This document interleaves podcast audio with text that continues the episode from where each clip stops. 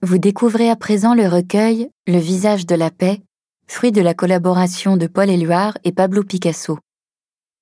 L'exemplaire présenté dans l'exposition appartenait à l'homme politique Maurice Thorez, chef du Parti communiste français des années 30 jusqu'à sa mort en 1964.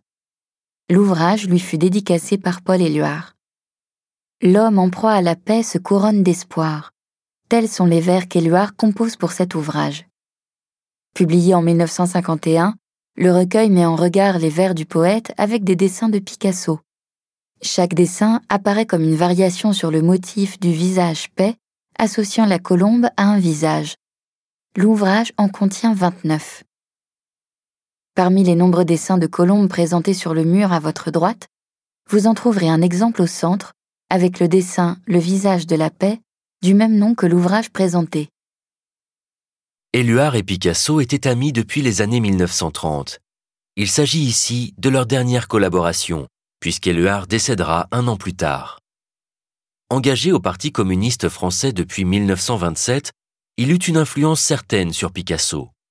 L'artiste espagnol développa en effet dans les années 30 une conscience politique plus marquée, au contact de sa compagne Dora Maar, dont les idées l'influencèrent probablement aussi.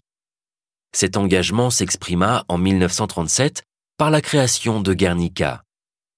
Ce recueil de 1951 est le reflet de la période d'après-guerre, où la colombe de la paix se retrouve déclinée à foison, que ce soit par le peintre lui-même ou par différents mouvements pacifistes que soutiennent souvent le PCF.